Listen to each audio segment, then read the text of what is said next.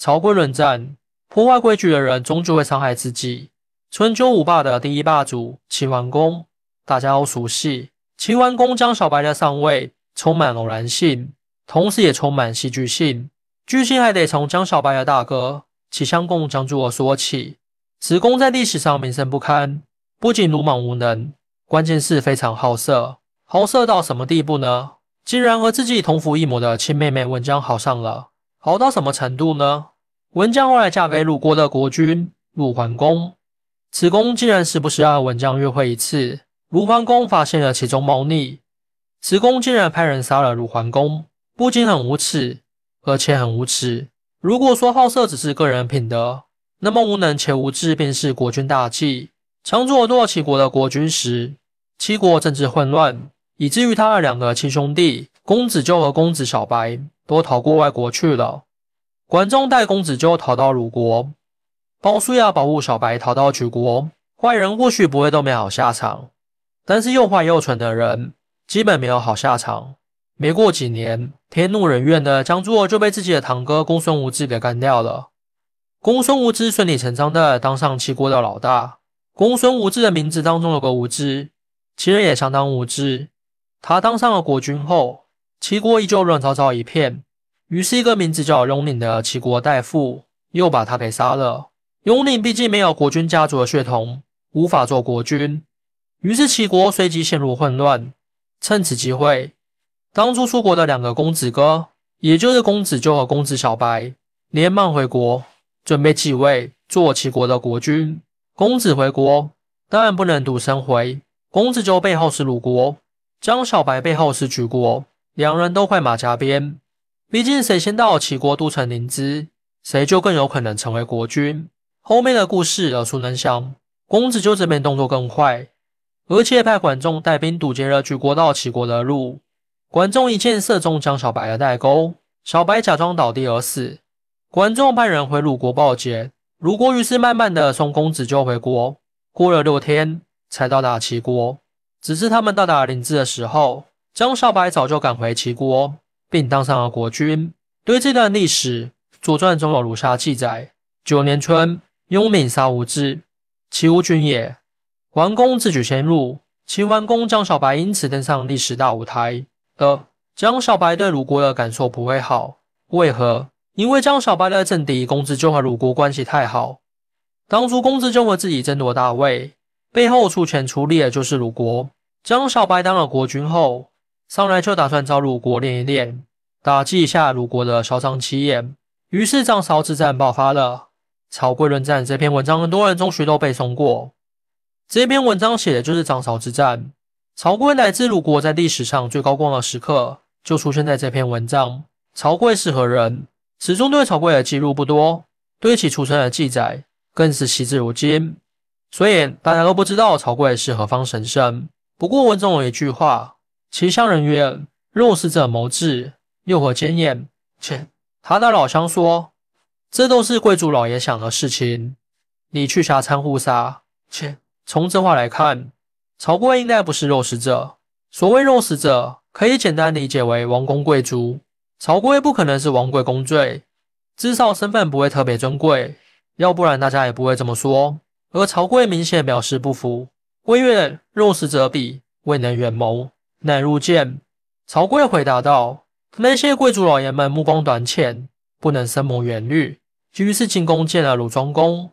在曹刿心里，对王公贵族多少有点鄙视。不过从‘乃入见’三个字来看，曹刿身份也不至于太差，否则怎么可能他自己想见国君，国君就接见了呢？由此我们可以推测，什么样的人地位不是特别高，但是却有能力见到国君呢？最大的可能。”曹刿自己人微言轻，但是他的祖上曾经阔齐过。鲁庄公哪怕不给曹刿面子，但多多少少给曹刿的祖宗一点面子。曹刿很可能是大家族的后代，只是他的家族落魄了。三曹刿论战原文：问何以战？空曰：意事所安，复干专业，必以分人。退曰：小惠未变，民复从也。空曰：妻身玉帛，复干家也，必以信。对曰：“小信未服，生夫服也。”空曰：“这小大之欲，虽不能察，必以情。对曰：忠之属也，可以战。战者请从。且简单翻译成白话文。曹刿问：你依靠什么去打仗？庄公回答说：衣食等这些安定生活的东西，我不敢独自享受，必定分给别人。曹刿说：这些小恩小惠不能遍及百姓，人民不会跟从您去作战的。双公若说：祭祀用的牺牲玉帛这些东西，我不敢虚报，必定诚信的态度对待祭祀。曹刿说：小小的诚信不能使鬼神信服，鬼神不会庇佑您。双公若说：对于大大小小的诉讼案件，虽不能一一彻查清楚，但都依照实际情况判读。曹刿说：这是属于尽力为人民办事的，可以凭借这一点打这一仗。开战时，请允许我跟着您。切，从这个对话，我们能看出鲁庄公还是挺平易近人的。被曹刿连续对了两次，他也不生气，而是心平气和地回答问题，素质不错。这三问三答中间的逻辑关系的层层递进的，其底层思路是先照顾大夫的利益，再照顾士的心理，最后是考虑普通百姓的权益。按照对话来看。当时的国君们思考的顺序，永远是大服侍百姓。如果不出意外，诸侯关心的永远都是那么几个人的切身利益。卢庄公倒也不糊涂，带着曹刿就上了战场。公与之臣战于张韶，公将鼓之，谓曰：“未可。”其人三鼓，归曰：“可以。”其事败绩。公将此之，归曰：“不未可。”下次其责，登轼而望之。曰：可以。遂主其事，翻译成白话文如下：庄公问他同乘一辆战车，在长沙和齐军交战。一开始，庄公就要擂鼓进军。曹刿说不行。等到齐国人没了三通战鼓，曹刿说可以了。结果齐军大败。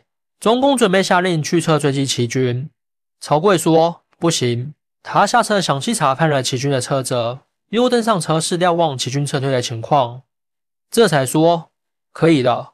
于是追击齐军。张绍之战，因为曹刿的指挥，鲁国赢了。至于为什么赢了，别说我们，就连鲁庄公也是懵的。于是他开始请教曹刿了。即刻公问其故，对曰：夫战勇气也，一鼓作气，再而衰，三而竭，必皆为因，故克之。夫大国难测也。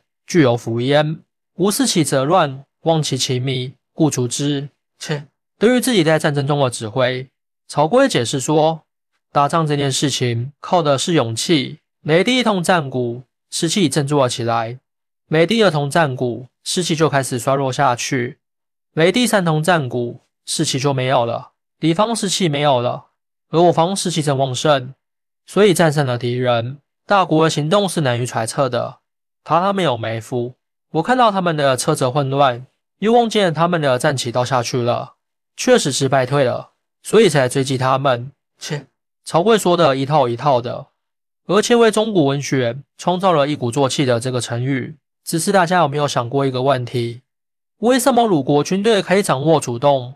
齐国人先后擂了三通战鼓，为什么他们在第一通战鼓擂响之后，没有杀向鲁国军队？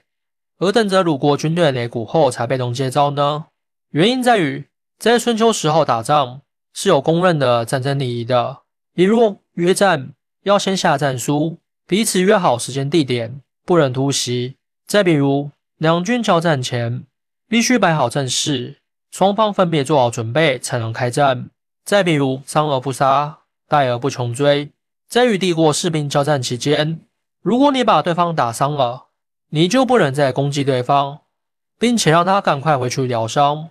而曹刿指挥的鲁国军队之所以能胜利，就是利用了当时战争里的漏洞。一通鼓，齐军傻乎乎的冲过来，鲁军不动。齐军心想，可能是人家没准备好，咱们回去再来。而铜鼓，齐军冲过来，鲁军不动。齐军心想，背面怕不是个傻子吧？咱不趁人之危，回去再来。三通鼓。齐军冲过来，鲁军动了。齐军心想：啥？这是你们也不讲武德啊？怎么动了？太唐突了！这次我也没做好准备，于是赶紧跑。按道理来说，敌军跑了是不能追的。可是曹刿这样不讲规矩，直接命令大军追逐。